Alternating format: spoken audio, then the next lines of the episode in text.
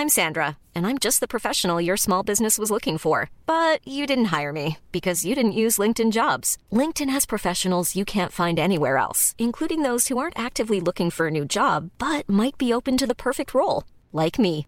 In a given month, over 70% of LinkedIn users don't visit other leading job sites. So if you're not looking on LinkedIn, you'll miss out on great candidates like Sandra. Start hiring professionals like a professional. Post your free job on linkedin.com/people today. A year before that, before me getting the award, um, Mila Kunis got the award, and also Jennifer Lawrence. Can't believe it, and I still can't believe it now. Like my first feature film, and the film hasn't even came out yet, and I'm already getting an award for it. Like, come on, what's up with that? Baykali Ganambarr. Sound familiar? It should, but if it doesn't, pretty soon he's going to be a household name. For over six years, Baykali has been travelling around the world with Djuki Mala, an Indigenous dance group who rose to fame in 2007 after a video of them performing to Zorba the Greek went viral. He's also one of the lead actors in the upcoming feature film The Nightingale, written and directed by the Babadooks Jennifer Kent. I don't want to give too much away, but the movie hasn't even come out yet, and he's already won a prestigious award at last year's Venice Film Festival. In this conversation, we speak about Baykali's childhood, the importance of family, his love of performing, and his passion for sharing his culture to the world. This guy is the epitome of a superstar and is an incredible role model. And I know I say this a lot, but if you're looking at being inspired today, this episode of Northeast Arnhem Land with Mon is not to be missed. Now, just to get things rolling, a little bit of housekeeping. First up, thank you so much for clicking on this podcast. My name's Monica O'Hanlon, and you could say I'm a bit of a sticky beak. I just love hearing people's stories because it's true what they say everyone's got one. I work at Gove FM in Northeast Arnhem Land in the NT. It's one of the most remote and unspoilt parts of Australia. If you're someone who isn't familiar with it, here's what you need to know. The Yolngu people are the traditional owners of this region. Their vibrant culture dates back more than 40,000 years. The hub, where I live, is called Nhulunbuy, a town created on the Gove Peninsula after the establishment of the bauxite mine. You're probably asking, what's the purpose of this podcast? I've met so many weird and wonderful people, whether they're from here or just passing through. I want to know how their path led them to this tiny little dot on the map. And it would be my absolute pleasure to share it with you. I was born in Alice Springs, pretty much when I was a kid, a little baby growing up, and all the way to like about 10 or 11. And then got brought up at Galiwinku at Elcho Island, and that's where I grow my rest of my life. And um, yeah, like being at Galiwinku and it's like being with family, friends, fishing, playing footy. Like that's that's all my favorite activities to do when I'm back home. But other than that, like I'm happy to be around my, especially my family, because they are the ones who like was always there for me and supporting me through rough patches. And um, now today here I am. I've just been traveling around with Djuki Mala, doing all that like touring. It's just been an amazing journey yeah. to see myself from a, a kid from a small community growing up and seeing different places. Totally. Mm. Were you? Would you describe your childhood as like traditional Yolngu kind of upbringing? Yes, yes, definitely. Like growing growing up, and um, learning Yolngu culture like was really important. Like it, you had to learn when you're a kid. Like since you're a kid, you still like you have to learn your culture, your your song lines, everything, and and for me myself, I kind of saw that and build through that, and also watching hip hop, break dance, and all that different dances, I kind of wanted to double it up. Um, and yeah, I just learned different dances just by watching. When when I was in Sydney, I was there for three years, like studying, like boarding school. Yeah, just went to dance car, um, classes and just wanted to learn such as krump. Krump was my number one favorite dance. but um, yeah, just right now, with since I'm with Djuki Mala, I've been with Djuki Mala for six years and a half now. Basically, our dance is like cultural, and we kind of mix it up with a contemporary hip hop, breakdance, and a bit of old school, like back in the '90s, like um, Motown, New Jack Swing, um, uh, Marky Mark and the Funky Bunch, and it's just everything, and we kind of mix it up with singing singing in the rain with umbrellas and all that. Sick. So it's a Yeah. bit of a fusion. yes, definitely. cool. And mainly it's about love and respect. Mm. Amazing. And so was music and performing always part of ever since you were a child? Did you always love it? Yeah, um my fathers all my fathers are singers. Like they they're well respected in the community for their song lines they, for their when they singing. But for myself, I saw that and I was just like, nah, I want to be something different. I want to do something different. And so dancing was there.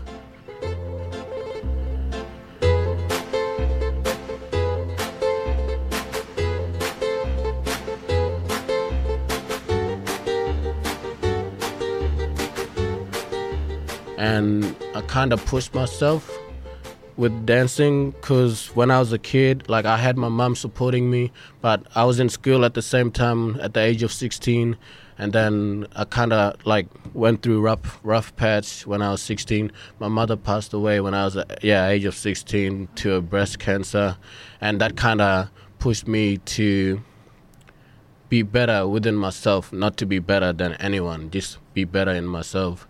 And um, I'm just so glad that like just recently came back from Canada, like in Kingston, Oakville, Peterborough, and also Edinburgh and Scotland. And was there for a whole month for the Fringe Festival, and it was so amazing to meet all these. Like it's almost up to like 3,000, 4,000 artists from around the world come together and show the world what what they love doing. And um, it was just amazing to meet all these amazing other artists. And yeah, even food. I love food. Traveling and getting to eat different food. Yeah. How was it? You just mentioned Fringe Festival in Edinburgh. I mean, a lot of artists and stuff, they work their entire lives to get a Mm. platform there. What was it like performing there?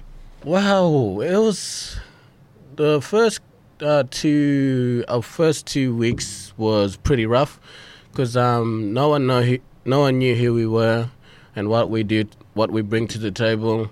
So we had to work extra. Like we had to before our um like two hours before our show call, we'd go out to the street with traditional clothes, with our paintings, with spears and everything, and just walk around and do like random stunts on the streets to get people's attention.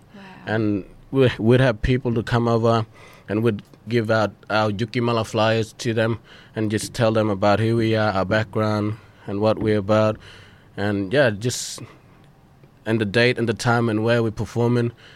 And it's that first week was pretty rough, but then the second week we started having because we was in a 500 seat theater, and then it was just each day it was just building up. The seats were building up, and then I think it was end of the third week. Week we had like about four or five sold out shows, and it was just so brilliant. Like, and we also had because we all um, knew quite um, other other artists is there, and they kind of told their friends in Scotland to come out and watch Djuki Mala. So that was helpful. Yeah. it's sick. I was reading some of- some of the reviews from uh, the shows, and you Mm. like they loved you over there. The international audiences love yes, you. definitely. Like never, th- man. what can I say? Like it was just so amazing to see that review, amazing review from Edinburgh, and also like I just finished my um three months tour from yeah Perth, and then traveling to Canada for a week and a half, and then Adelaide for a month, and Hobart, and then coming back here. Yeah, it's it was it was amazing. Like, cause we've been selling out shows, getting amazing five star reviews by different reviewers. Like, it's just incredible to be finally being recognized and um, for what we do and what we are bringing and sharing, like our culture, everything. Would you say, um, like, how how long have you been doing the touring thing? Like, how long have you guys been like smashing it? With- Well, just like I said from the beginning, in the beginning, like I've been with Duke Djuki Mala for six years, but the company's been gone for almost 12 years and a half now. Yeah, So it's been gone quite a long time now. After that famous YouTube clip, Zorba the Greek. yeah.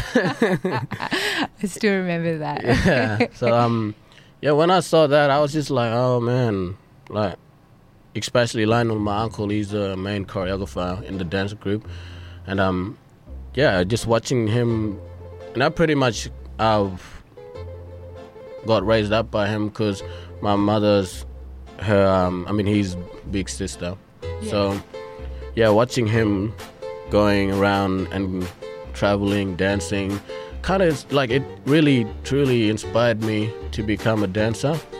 And um, yeah, I just had to be up there with the boys and just cracking up there, dancing up. yeah, nice. yeah.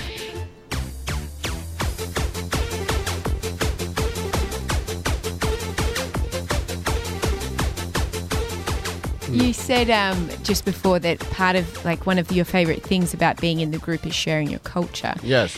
What what does culture mean to you? Well, like it's culture. It's been there for like generations. So to keep that culture strong, it's important even nowadays. Like it's the 30th century, right? Something like that. 20, 30. 21st century. Yeah, 21st century now. Like 2019. Like, and it's good that we keep, like, we still have this strong culture and our language and everything, and we go back to our roots. Like, yeah, generations, hundreds, thousands of years ago, like, all this word, song lines, story, eh, dance, it all connects and it makes us strong and who we are. And that's our identity. Mm. Absolutely. Why do you think it's important to share it with uh, Australia, but also with the rest of Australia, I should say, but also the rest of the Yes. world? Like you guys are international. Well, like, out of my experience, like, especially overseas, people, not much people know that Australia has its indigenous people.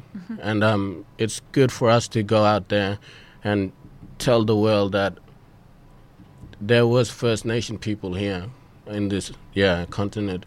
And it's good that we are doing that by I'm Sandra, and I'm just the professional your small business was looking for. But you didn't hire me because you didn't use LinkedIn jobs. LinkedIn has professionals you can't find anywhere else, including those who aren't actively looking for a new job but might be open to the perfect role, like me. In a given month, over 70% of LinkedIn users don't visit other leading job sites. So if you're not looking on LinkedIn, you'll miss out on great candidates like Sandra. Start hiring professionals like a professional. Post your free job on linkedin.com/people today. what we like what we love and that's dancing we showing like like our story by dancing yeah and because throughout the whole show there's like a projector and there's people talking halfway through the show and um yeah just my grandmother talking about where we are where we've come from and yeah just bringing our culture to the world. It's probably, I feel like a lot of people, even in Australia, are quite sheltered.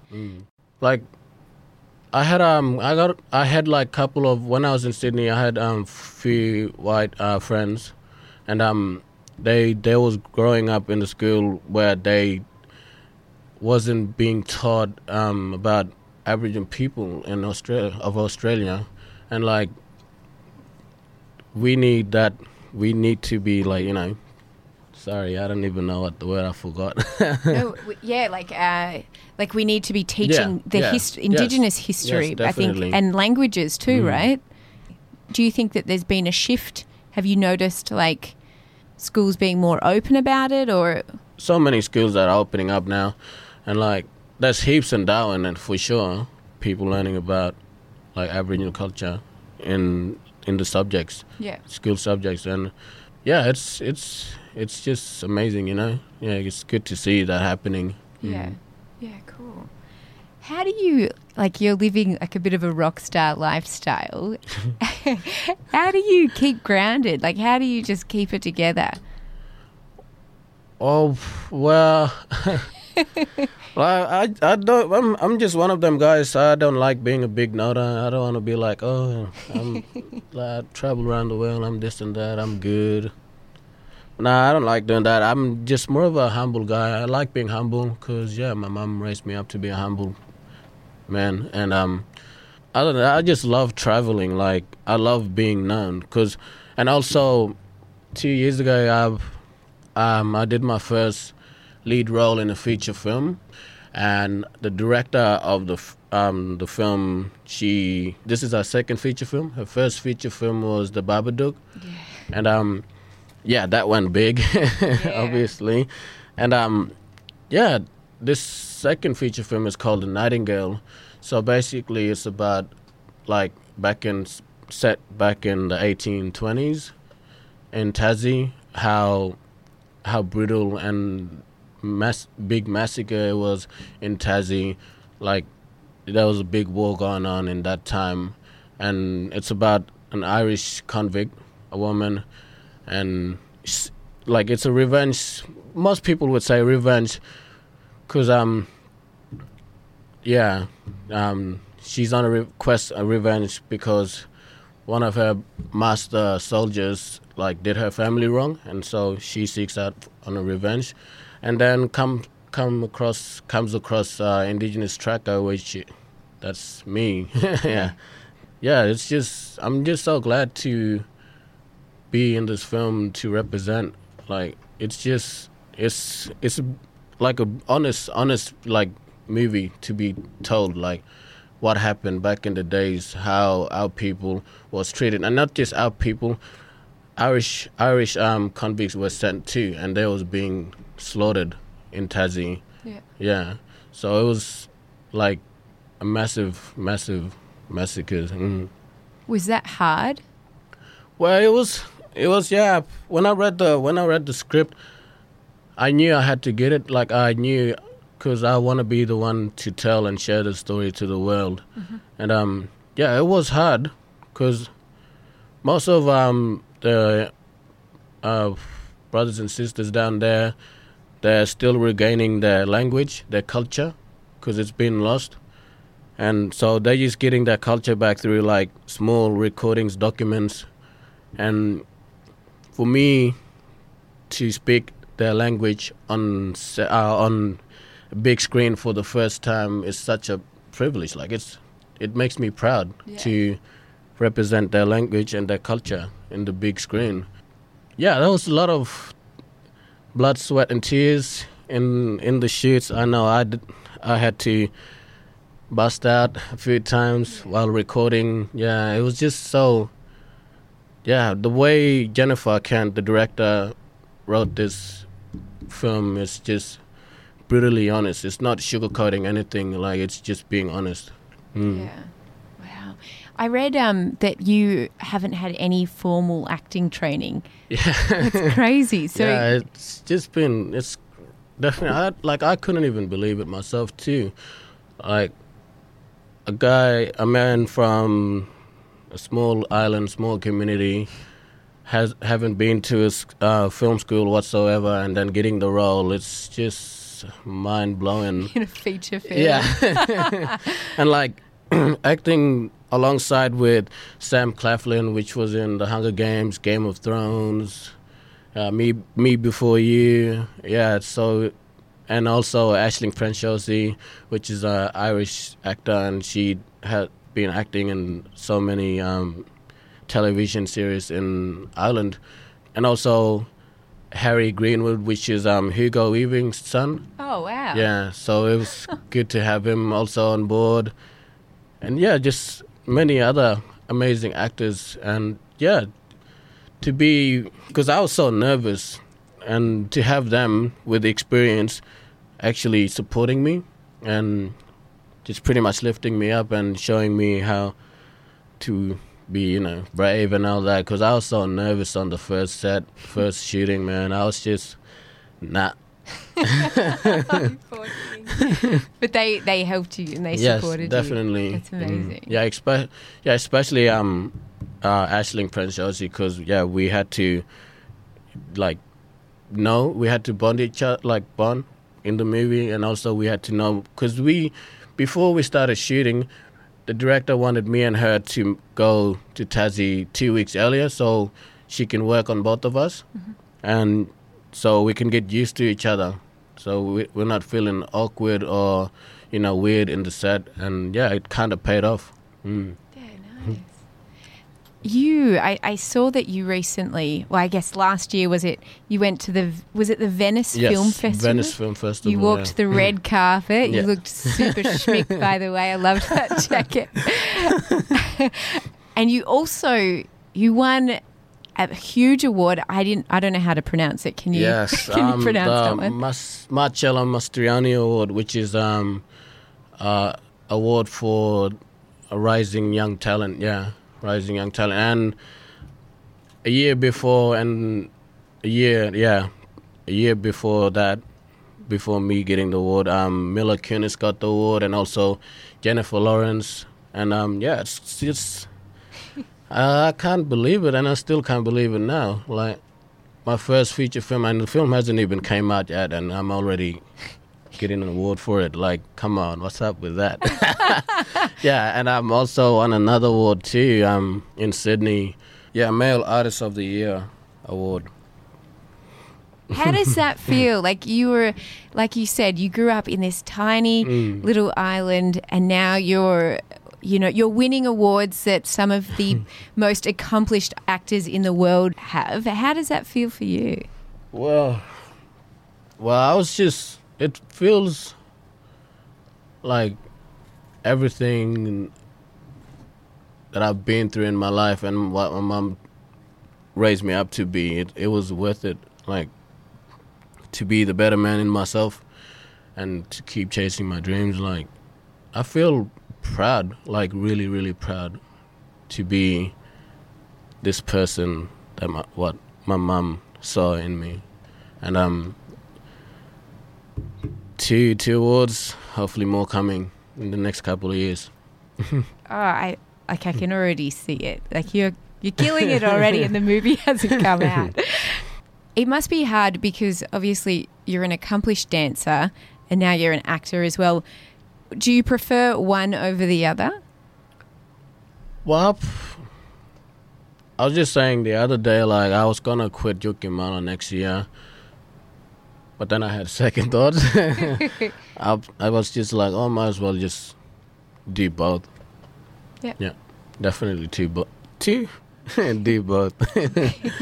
so you have like you have passion, obviously, for both of yeah, acting and dancing. but obviously you wanna build through my acting career. Mm, yeah, sweet. yeah.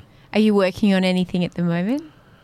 Not at the moment, but my sister, she wants to work with me and do, because she's an actor too. So, yeah, we're gonna try get our minds together and work on some little short 15 minute films.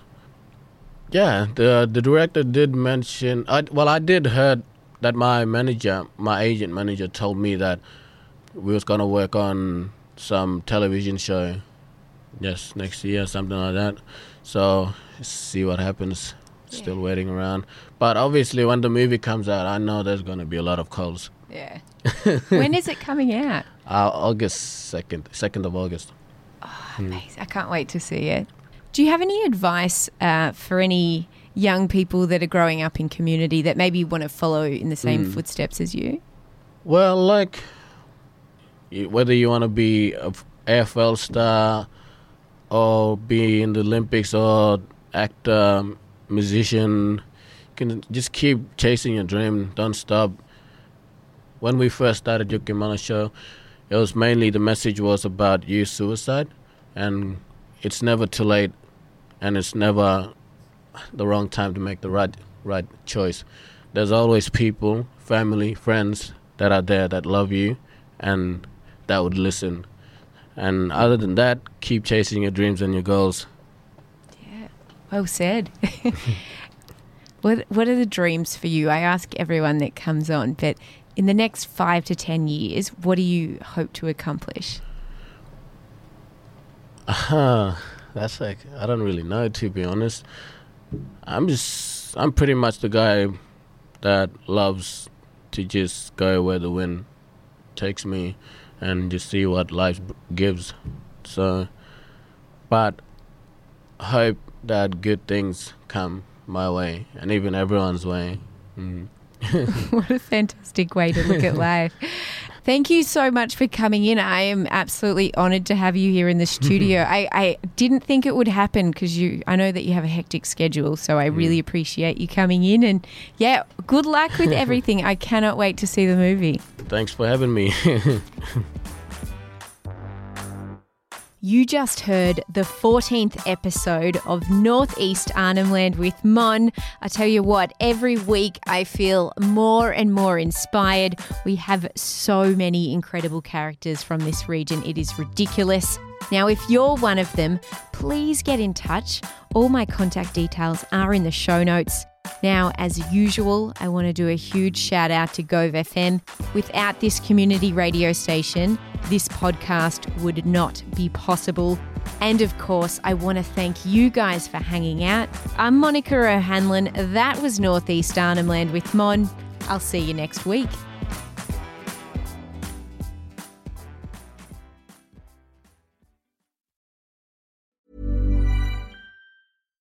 When we're on a budget, we still deserve nice things. Quince is a place to scoop up stunning high end goods for 50 to 80% less than similar brands. They have buttery soft cashmere sweaters starting at $50, luxurious Italian leather bags, and so much more. Plus, Quince only works with factories that use safe, ethical, and responsible manufacturing. Get the high-end goods you'll love without the high price tag with Quince. Go to quince.com/style for free shipping and 365-day returns.